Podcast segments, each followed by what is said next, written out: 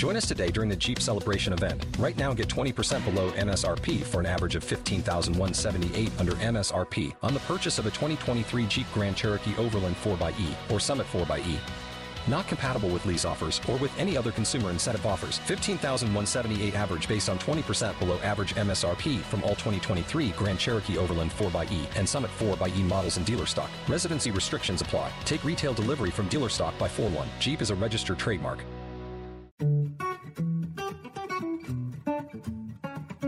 Welcome to Cloudy with a Chance of Podcast with WHIO meteorologist McCall Vrydags and Kirstie Zontini. Remember, you can listen to Cloudy with a Chance of Podcast anytime you want on Apple iTunes, Google Play, Stitcher, and WHIO.com. Welcome to Cloudy with a Chance of Podcast. I'm meteorologist Kirstie Zontini. And I'm Chief Meteorologist McCall Vrydags. Thanks so much for joining us. Uh, we are in the middle of February. Actually, it's about to be Valentine's Day as we record this. And it's going to be a bitterly cold Valentine's Day. Yeah, I don't think anyone's going to love the forecast this year here in Dayton. No, not so much. I mean, this is winter finally showed up. We Yes. did not have a winter.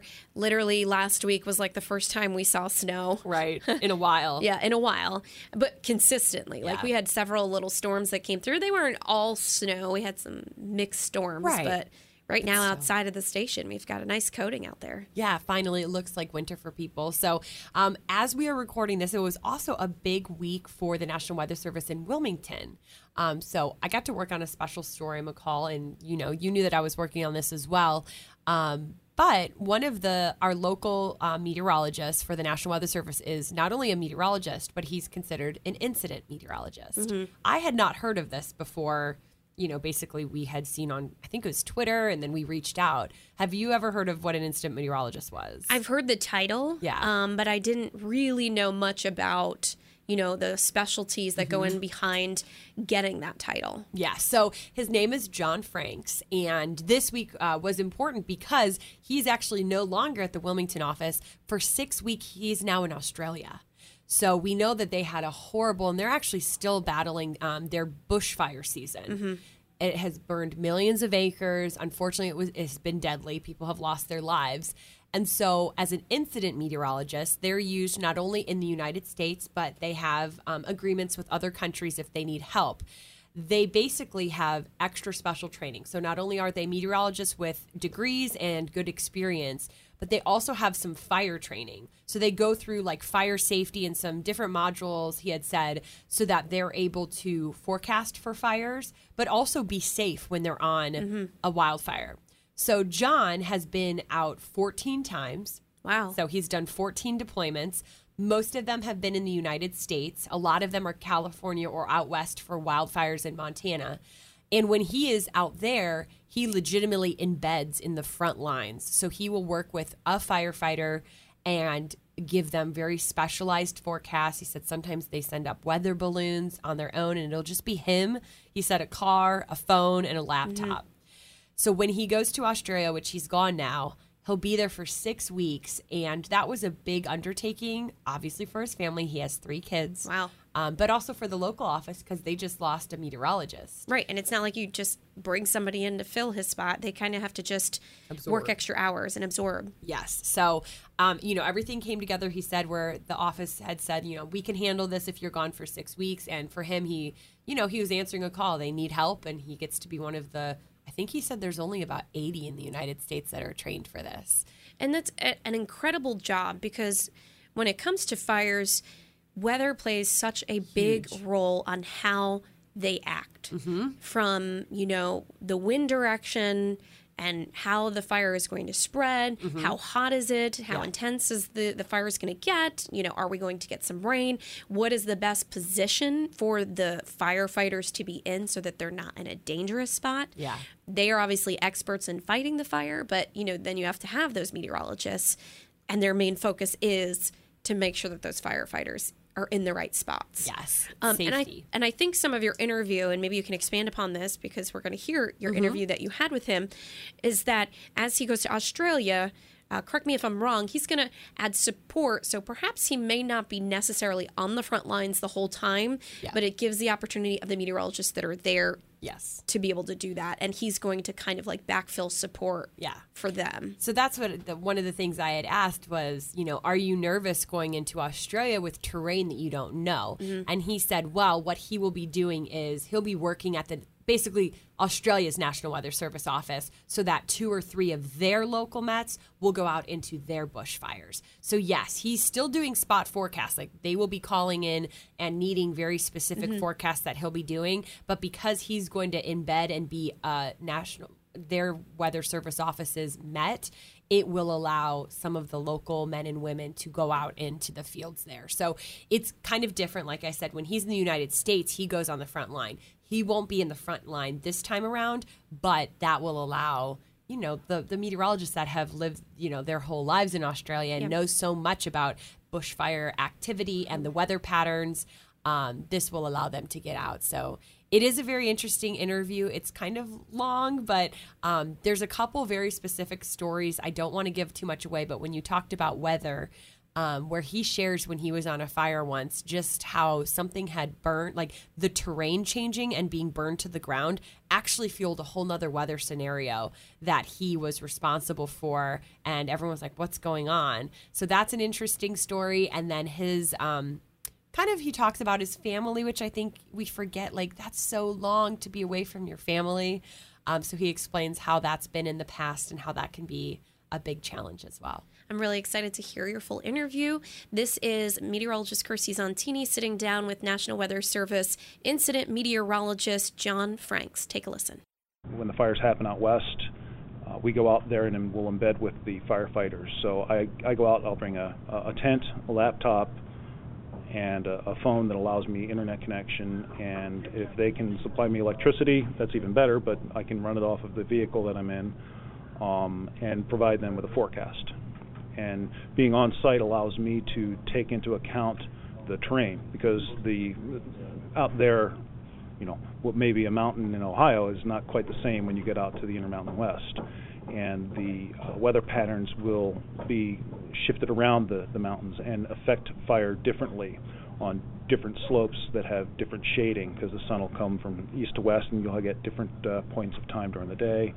And then you're dealing with uh, upslope and downslope and up valley and down valley currents and being able to process that from a computer versus being able to see it in action on a day-to-day thing because usually it's not just one area that they're working with. It's a large area with different uh, valley uh, characteristics. So being able to go out there see where they're working what they're doing and, and talk with these people is important to get them the, the right weather that they need and ultimately this is to keep the firefighters safe um, you know a lot of money is spent on these fires and, and trying to keep them contained as best they can. And the uh, command and general staff that uh, are out there working at these incidents, their primary function is to get the fires contained as they can after they consider firefighter safety. And nowadays, you know, back in the day, they probably didn't have the meteorologists on site. Uh, but they, the IMET program has been around for quite a while. What's the training that goes into? Because it's it's a little bit more training that's involved to be considered an IMET, right? Yeah. Um, well, you've got your degree in meteorology, so you know how the weather works. Um, a little bit more experience uh, is good uh, to get some some weather under your belt. Now, out in Ohio, I don't have practice with the mountains and the whole nine yards, and uh, for some people that might be an issue. But realistically, um, I go out there and uh, the, the training that we receive is an annual refresher for all firefighters that they have to take for um, safety, um, helicopter egress, um, fire training uh, for the shelters. Uh, we carry a, a fire shelter with us if we go to the uh, uncontained uh, fire line, and you know it's a last ditch thing that may be used if you get caught by uh, the fire, but you're never supposed to be in that position but things go sideways uh, out there sometimes. And it is a fail-safe uh, that is not entirely safe, but uh, it is a last measure of protection that you may have. kind of like an EF5 tornado bearing down on you. You want to get to the inside room with no windows. Uh, preferably, you want to be underground.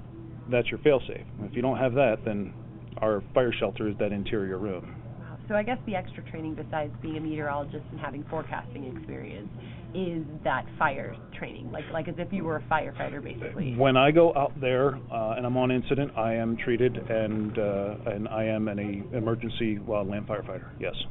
Now, I am not accredited to do that, but we do have two IMETs out of our 80 that uh, do have the certification for, uh, I believe it's a Type 2 or maybe it's a Type 1 wildland firefighter, that they are able to go to the fire line uh, in and of themselves.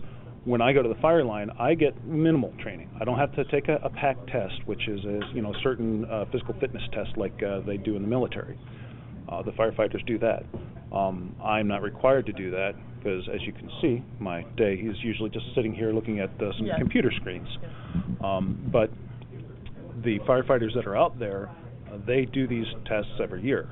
And um, if I go to a fire, I am attached with somebody that is responsible for keeping me safe and making sure that things don't go sideways. Um, it's usually the fire behavior analyst. And uh, we work side by side that my weather forecasts uh, are used in his products. And what uh, he or she would do would be to take that information, put that into their computer model runs, and then the uh, they take into account the slope that they're dealing with, uh, how the valley is laid out, what types of trees are there, the type of vegetation that this fire is going to come through and consume, and then the weather. So in in the fire circles, there's a, a triangle, and it's topography, fuels, and weather and the triangle makes up what's going to happen with the fire. That makes sense that you are partnered with the fire behavioral analyst because yep. The way the wind is blowing, mm-hmm. it um, drives is the there fire. rain, is there not? Yeah, uh, all of those. I guess let's just specifically, what part of the atmosphere or forecast is most important when you're working with the firefighters? It depends. Um, you know, each day could be a little bit different, um, and every fire you go to is going to be a little bit different. They offer their own challenges. In Australia, I'm going to have just me. Okay. Just just little me. So uh, when I go out west, I will have uh, a cell phone, a car, a computer, and uh, lately we have uh, our own weather balloons that we are able to launch. Uh, we'll order up helium and with the helium, we have the rest of the equipment that we are able to use and launch our own weather balloons out there. So we can do a lot with a little. Mm-hmm. And uh, but in Australia, I'm not going to be on a fire like that. Okay. I'm going to go and I'm going to embed with the local office like you would see here. I'm going to be working on a computer with uh, the same computer system I believe is what they have down there is called the GFE, the Graphical Forecast Editor. And I will take over a desk that supports their fire uh, mission. Uh, generally, from what I understand, it's going to be producing spot forecasts. What happens, and really across our country and across their country, is the firefighters or emergency managers say, "Oh, I've got something happening here. I need a, a forecast," and they will go to the website, type in what they have, what they need, and where it's at and we'll get an alarm on our workstation and we'll take a look at it. We will take a look at where the forecast is and really hone in on that to make sure that things are, are squared away and as correct as they can be mm-hmm. and produce a spot forecast for that point. Now, in theory, you should be taking a look at the uh, smaller effects. Now, that doesn't necessarily happen as, as uh, frequently out here but uh, a forecast for the Dayton area is going to be different than the forecast for something in uh, Pike County or, mm-hmm. or Ross County, where there you've got the uh, the river valley is more pronounced and you've got some outlying hills. Um, it's difficult to to take a lot of that stuff into account, but the overall forecast is being pulled from our database. Mm-hmm. So we take a look at that. We provide them their spot forecasts, and we're able to interact with them, and they can give us more information. They can give us in-field observations. And that's one of the things that when I go out onto my fires out here in, in the west or the east or wherever it happens to be, um, I talk with the um, observers and the, the safety person uh, for the individual crews. There's a 20-man hotshot crew or 20-man, 20-person crew. They're one of those is pulled away and acts as a lookout Okay. to make sure that if something is going sideways on them, that they can communicate that and tell them to hightail it out of there, you know, disengage and let something happen, or you know, let them know that things are changing. Um, so they will, while they're sitting there, sling the weather, or they'll have a uh, uh, a kestrel instrument that uh, gives them weather, and they write this down and they broadcast that weather information to the crews that are working, and I also get that. Okay. What about um, so when you are getting ready, I guess, to go to Australia, you'll be in the southern hemisphere. Mhm. So talk about as forecaster. Okay. You don't have to have the mic up that high. Oh, okay. Is that good? All right. um, so when you are in the southern hemisphere, let's talk about some of the challenges or changes just mentally that you need to make note of when you're kind of working with these forecasts. Well, I'm still in the process of uh, going through some of this. Uh, there's some training modules that I am uh, in uh, the midst of trying to get that done, along with a couple of reports before I leave uh, for our, our buttoning things up at home. But uh, the forecast, I believe, is in kilometers per hour and Celsius. So, you know, I'll have to do some conversions, and I, I think I'll just have a cheat sheet Yeah. nearby. Uh, you know, winds still go west to east, but the cold air is to the south, and the cold fronts look instead of curving in from from from the north and the and the west, they're going to be curving in from the south and the west. So it's a similar,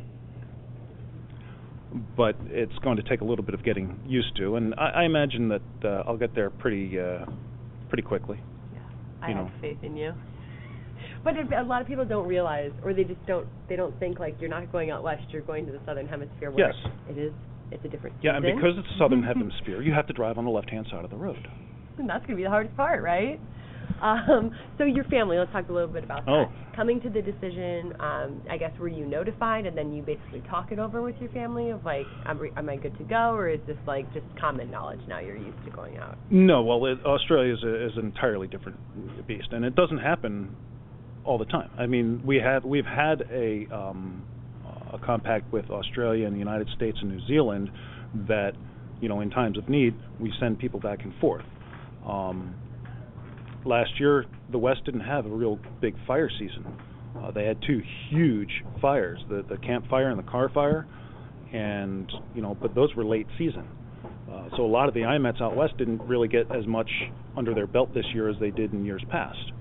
So there was no need to bring anyone outside assistance in. We have had more than enough for last year, but then there's other years where we're stretched thin. Mm-hmm. Um, much like what's happening in Australia now, they're stretched thin.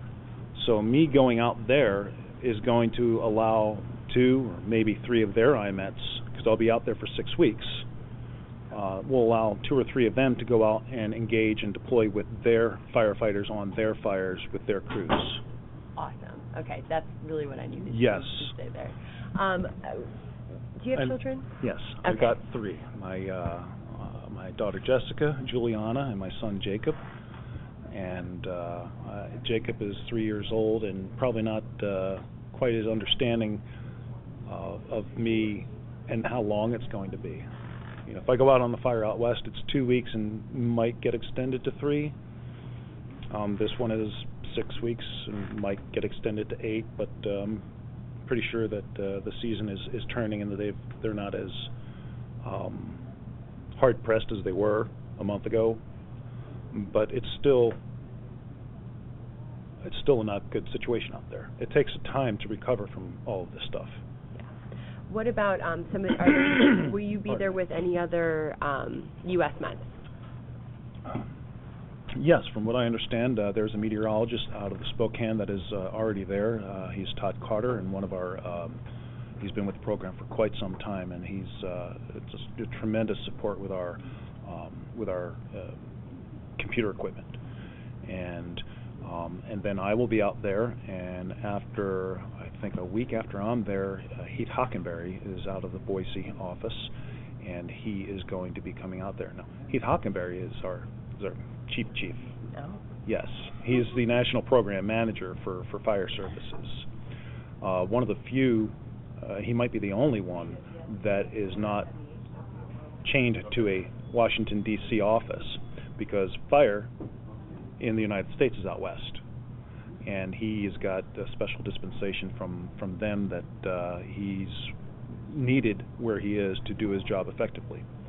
How important is uh, the IMET program in, in making sure that we have meteorologists like you and, and other men and women that are specially trained to be able to do this? How important is it something like this to continue on? Oh, it's uh, it's very important. Uh, they're uh, you know the the science is always improving. Uh, the computers and the technology is always getting uh, stronger and better. Um, the decisions that need to be made are going to be made by people. IMET program as a whole, we've got you know 80 of us. Um, you know you can't have everybody in the Weather Service. I mean there's a good amount of people uh, that the Weather Service employs, and not all of them are, are meteorologists, um, and not all of them have the desire to do something like that because it's it may be glamping because I'm being provided food and, and some uh, facilities sometimes, uh, but uh, there are times where it is just not a very nice experience. Um, so you roll with the punches. Sometimes you get a very nice dispatch. Sometimes it's uh, you know things could be better.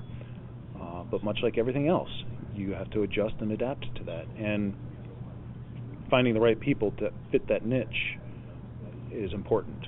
Um, you know, and everyone isn't the same way. Uh, you know, we're a tight knit group. I, I don't know all of the IMETs because a lot of our older ones have been retiring or, or moving on to uh, greener pastures with the uh, Forest Service or other uh, agencies. Um, but the uh, new people that are coming in, I will see them at some point in time or another with uh, annual, uh, every three years, uh, we'll get out to Boise and uh, do some specific on the job training there and every three years, one third of us get out there. So they kind of mix things up, and I know most of the IMETs that are there, and it is a it is a family, Mhm. much like our office here is is a family. You know, there's uh, you know 40 or 50 of us here at, at the office, and uh, you rely on these people to do your job, and we're all doing our job at the the same time with the end result of the better forecast, the the more accurate warnings, the the better lead time, and messaging what's going to happen and how it's going to change, and and you know what the possibility of that change is. Yeah. And I wouldn't be able to go out and dispatch for two to three weeks out west, or take a uh, nice long trip to Australia for uh, a month and a half or two months without the support of the other forecasters because you know there's only a handful of us that have to be here 24/7 and for lack of a better word these guys are going to be picking up my slack. Um, last question. For your family, because you will be working out of the office in Australia, does that mean you get to at least you can communicate with them and stuff? Yeah, I wouldn't. Uh, yeah, there, there's there is there is no way that my uh, three-year-old son or my uh, eight and a half-year-old daughter or my eleven-year-old daughter um, that I would be able to go out there and, and not be in communications with them. Um, I, you know, when I go out west, I, I am able to talk with them. It's a little bit different with the time change, and it's going to be a little bit different with the time change in Australia. But I, I think that might work better in my favor. Um, but yes, I will be skyping with them and talking with them, and uh, you know, it's uh, all of that is only possible because much like the support here at work, the support that I have at home, my wife picks up all of my slack, and and is able to, you know, change what I do back into what it was supposed to be done in the first place. Um, but yeah, without her and without her support, this would never happen.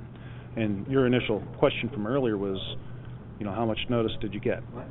I think in October or November, um, the question was asked of my manager Ken Haydu whether or not the office would be able to support a dispatch for uh, six to eight weeks in the December, January, or January, February timeframe. Um, so he came to me and said, "Is this something that you know you you know as, uh, as an office?"